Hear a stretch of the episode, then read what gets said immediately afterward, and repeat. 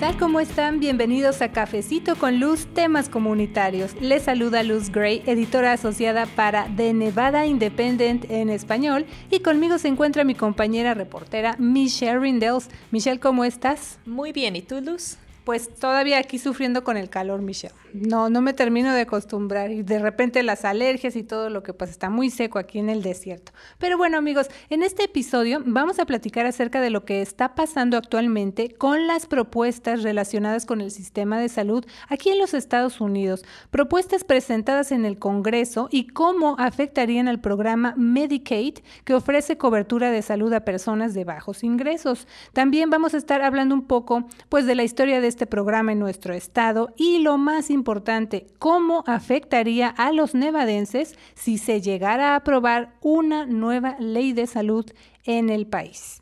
Así es, Luz. Hemos estado siguiendo este tema muy de cerca. De hecho, esta semana publicamos un reportaje de nuestra compañera Megan Masterly en el que se abordan muchos detalles acerca de Medicaid. Se llama A Brief Story of Medicaid in Nevada and the People Who Depend on It. Lo pueden encontrar en nuestra página thenevadaindependent.com.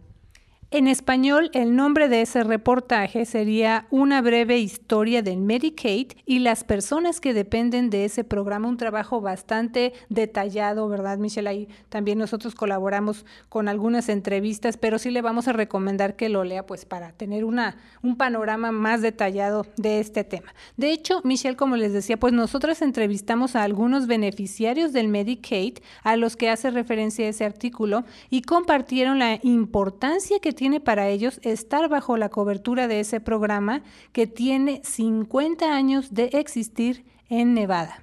Sí, por ejemplo, la historia de una paciente que tiene 30 años de edad y ha estado bajo la cobertura de Medicaid desde que tenía 3 años. Se podrán ustedes entonces imaginar una persona desde los tres años, pues cobertura de Medicaid. O el caso también de una señora que es divorciada, tiene una hija chiquita y está esperando bebé. La señora depende del Medicaid porque solo tiene un trabajo de medio tiempo y pues no tiene las prestaciones para cubrir su cuidado prenatal. Y como esas, hay historias de millones de personas en el país. Y también, por supuesto, quienes apoyan un cambio a la actual ley de salud? Bueno, miren, para entender por qué son tan importantes los proyectos de ley que hasta el momento se han presentado en el Congreso, pues hay que irnos un poco a la historia.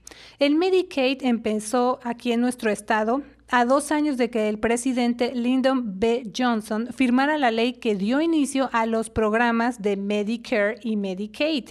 Medicare es un programa de seguro administrado por el gobierno federal que brinda cobertura, por ejemplo, a personas que ya son mayores de 65 años, personas con discapacidad que son más jóvenes y pacientes que están en tratamiento de diálisis, mientras que Medicaid es un programa conjunto de asistencia federal y estatal para personas de bajos ingresos de todas las edades. Yo recuerdo mucho, Michelle, por ejemplo, en conversaciones que tengo con amistades, pues a veces nos confundimos, ¿no? Y, oímos por ahí que Medicare o Medicaid, pero no sabemos cuál es la diferencia entre estos dos programas. A veces hasta pensamos que es uno solo, ¿verdad? Sí, también en California hay un programa que se llama Medical. Entonces hay, hay tres programas que, que suenan lo mismo. Sí. Pero son muy diferentes, muy, muy diferentes. Bueno, con el paso de los años, el programa en Nevada es decir, Medicaid, ha visto cambios, por ejemplo, en varias expansiones federales de cobertura y otros cambios para crear un balance entre los fondos del gobierno local, fondos privados, con los fondos federales. Ahora nos vamos, por ejemplo, a los noventas.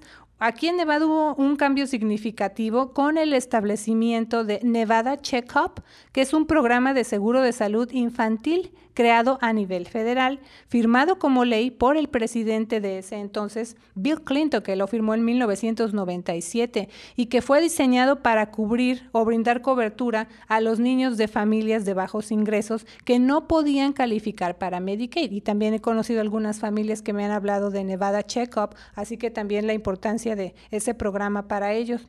El estado aquí, Nevada, optó por ampliar la cobertura de Medicaid. También importante mencionar esta etapa del sistema de salud aquí en nuestro estado a las mujeres que no tenían seguro y que fueron diagnosticadas, por ejemplo, con cáncer de mama o cáncer cervical. Y esto fue durante la administración del entonces gobernador Kenny Gwynn.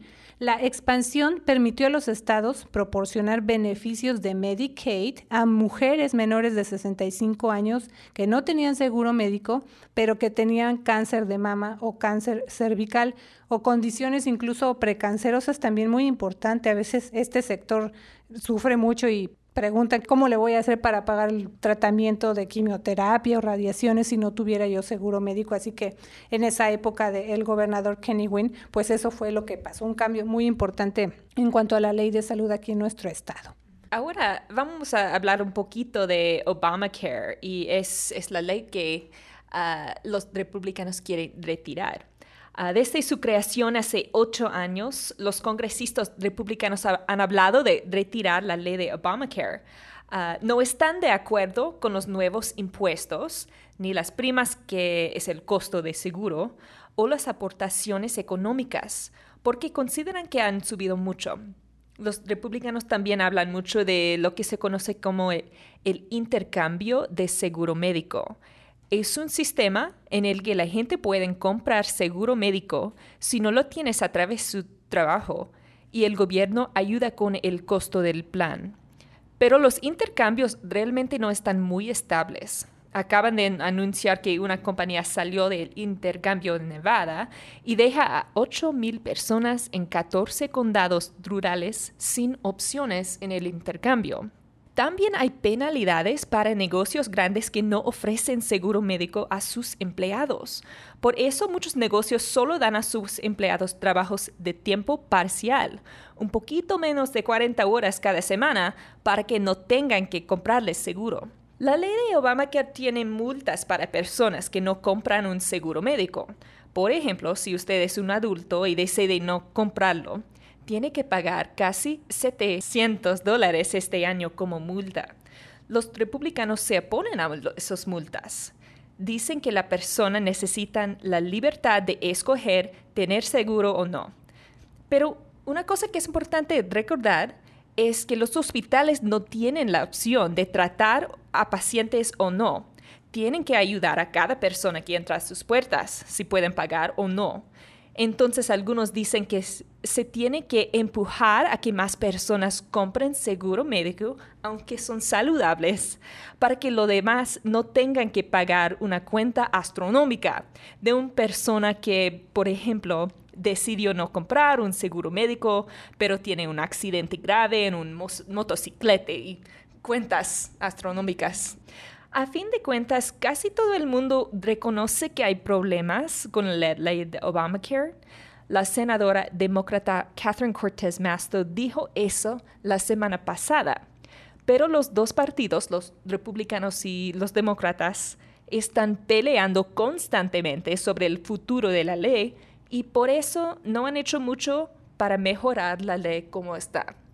Así que de esto que estás platicando, pues es la ley que está ahorita en vigencia, la que se conoce como ACA o como Obamacare. Y también desde que el presidente Obama en, ese, eh, en esa época de su administración, pues empezó a anunciar que quería hacer esta ley y todo. También hubo mucha oposición, mucho debate, pero bueno, al final de cuentas pasó y es la ley que está ahorita vigente eh, pues en todo el país. Pero bueno, vamos a pasar ahora a este momento en el que el Congreso está en sesiones, Michelle. El pasado 4 de mayo, la Cámara de Representantes aprobó una nueva versión del proyecto conocido como American Health Care Act o en español Ley Estadounidense de Cuidado de Salud, presentado por líderes del Partido Republicano. El American Health Care Act es precisamente eso, otro intento, otra propuesta de quitar, eliminar la ley que existe actualmente, la ley de salud o Obamacare o ACA, y esa es una propuesta que dice, bueno, esta ley que está ahorita vigente no funciona, no estamos de acuerdo con ella y están presentando o presentaron el pasado 4 de mayo, como les digo, esa propuesta que se llama American Health Care Act. Pero ¿qué pasó con ese proyecto de ley, Michelle? Esta propuesta pasó la Cámara de Representantes con un margen de solo cuatro votos, aunque hay más de 400 representantes. pero muchos grupos demócratas y también algunos republicanos están muy en contra de la propuesta porque se calcula que más de 20 millones de personas van a perder su seguro médico a través de la propuesta. También va a cambiar mucho de Medicaid y hacerle más difícil para obtener esta cobertura. Bueno, pues llegamos al actual proyecto de ley que está a punto de someterse a votación, así que mientras estamos haciendo este cafecito con luz está pasando esto, amigos. Una propuesta otra propuesta que se llama Better Care Reconciliation Act, presentada por Mitch McConnell, quien es líder de la mayoría republicana en el Senado. Ha habido muchas reacciones a favor y en contra, Michelle. ¿Cuál es la postura del gobernador Sandoval, por ejemplo, con todos estos cambios, con todas estas propuestas que se han estado presentando allá en el Congreso? ¿Qué dice el gobernador, pues, de su estado? ¿Qué piensa? El gobernador Sandoval es republicano, entonces, ¿cuál es la, la postura de él acerca de estas propuestas de cambiar el sistema de salud y sus efectos en Medicaid para los residentes de su estado, Nevada. Pues Sandoval fue el primer gobernador republicano que decidió ampliar el acceso a Medicaid bajo la ley de Obamacare hace cuatro años. Ha hablado mucho de los éxitos de esta decisión.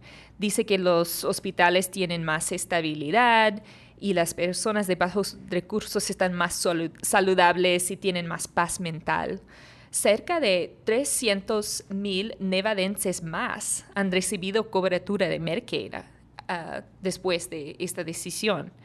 Entonces el senador Heller está escuchando mucho a Sandoval, tienen una relación muy cerca. Están casi en la misma página en este tema. Y sin el voto de Heller, la propuesta ah, del Senado probablemente no va a pasar. Entonces hay mucha presión en Heller de los dos lados. Los republicanos en el Senado necesitan su voto urgentemente para retirar la ley de Obamacare. Y Sandoval y los demócratas quieren que él no cambie su posición en contra. Él es uno de los senadores más importantes en este momento. Sí que tiene una decisión pues bastante fuerte a sus espaldas el senador Heller.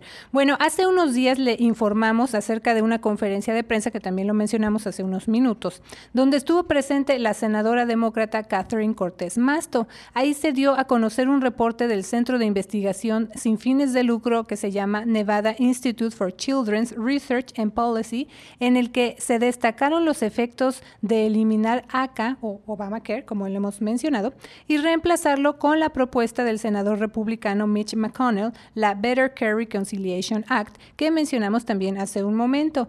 En ese reporte se encuentran datos acerca de cómo podrían verse afectados los nevadenses, es decir, usted que vive aquí en Nevada y que nos esté escuchando aquí en Cafecito con Luz, cómo podrían verse afectados sus intereses, su salud y pues sobre todo las personas que cuentan con Medicaid. Platícanos de eso, Michelle, y también de lo que comentó la senadora Cortés Masto. La senadora Cortés Masto está muy en contra de cambios de Medicaid y la propuesta, pero su partido, los demócratas, no están en control del Senado. Cortés Masto habló desde un cuarto en el Hospital UMC, University Medical Center en Las Vegas, la semana pasada sobre las consecuencias en caso de que se retirara Obamacare. Luz, ¿también te acuerdas que escuchamos la historia de una mujer que ha tenido muchas condiciones de salud desde que estaba en el vientre de su mamá? Se llama Jenny Stiles. Ella dijo que toma docenas de medicamentos para varias condiciones y no podría sobrevivir vivir sin ayuda de Medicaid. Tiene sueños de casarse, de trabajar como periodista, pero primero necesita un trasplante de riñones y páncreas y está preocupada que la propuesta de retirar a Obamacare va a ser mucho más difícil obtener el tratamiento que ella necesita para sobrevivir. Tú también hablaste con una beneficiaria de Medicaid. ¿Qué dijo ella? Así es, Michelle. Se trata de la trabajadora que les mencioné hace unos momentos, la señora Elisa Castillo de Peña. Ella comentó que trabaja medio tiempo y por lo tanto no tiene seguro médico por parte de su empleador. La señora Elisa es divorciada, tiene una niña chiquita y actualmente pues tiene siete meses de embarazo. Entonces me comentó que si no fuera por la cobertura que tiene ahorita a través de Medicaid, no tendría, la verdad, dinero fondos, ¿verdad?, para poder pagar por su cuidado prenatal, por lo que este programa de Medicaid, me dijo, es vital para ella y para su familia. También me comentaba que pues le preocupa ver muchas mujeres embarazadas que ella, por ejemplo, ha conocido, de las que he escuchado, que son mujeres que están embarazadas pero están enfermas, tienen alguna condición médica, por ejemplo anemia, o necesitan cuidado obviamente durante su embarazo, pero pues lamentablemente no tienen acceso a ningún tipo de seguro médico porque son indocumentadas, Michelle. Este, sector de las personas indocumentadas también es importante dentro de todo este debate, ¿no? Sí, las personas indocumentadas no tienen acceso a Medicaid y es un grupo, ah, es difícil porque no tienen cobertura. Entonces es una situación mala para ellos, no pueden costear cobertura y no reciben lo del gobierno. Entonces, por ejemplo, en este caso de las personas indocumentadas, cuando se enferman, bueno, aparte de, que se preocupan por la enfermedad, se preocupan por todo lo que tienen que pagar, medicinas, la visita al doctor, en fin, porque pues obviamente sin seguro médico todavía es mucho más caro. Y a veces tienen que ir a la sala de emergencias para cuidado. Es, es caro para todos involucrados en eso. Entonces hay muchas personas que dependen de estos servicios y están viendo atentamente cómo concluye este debate. Por otro lado, hay muchos negocios que dicen que Obamacare mata a los trabajos y están esperando un retiro. Vamos a ver qué pasa. Esa es la pregunta. Vamos a ver qué pasa entonces con esta propuesta que está ahorita ahí en el Senado, que se va a presentar pronto, y, si no se aprueba, entonces eh, presentarán otra, o, qué va a suceder, porque sigue entonces en, en el aire el futuro del actual sistema de salud, de la ley de salud que nos rige a todos aquí en el país. Así que vamos a ver qué pasa, como dices tú. Así es, Luz. Por eso, bueno, amigos, quisimos abordar este tema para que la comunidad hispana esté al tanto. Son muchos detalles, puede haber mucha confusión y quisimos ahora sí que desglosar el tema de la mejor manera, de una forma un poco más accesible. Tratamos de cumplir con ese propósito. Así que le vamos a seguir informando y siga muy pendiente, por favor, de nuestra cobertura. Y bueno, pues usted que nos hace el favor de escuchar, muchas, muchas gracias de verdad por tomarse este cafecito con luz. Nos encanta que nos acompañe y si aún no lo ha hecho, por favor visite denevadaindependent.com y busque nuestra sección completamente en español. Yo soy Luz Gray, editora asociada, así que muchas gracias por escucharnos y también gracias Michelle. Gracias Luz. Siga pendiente del siguiente episodio de nuestro podcast en español Cafecito con Luz, aquí en denevadaindependent.com. Nuestro estado, nuestras noticias, nuestra voz.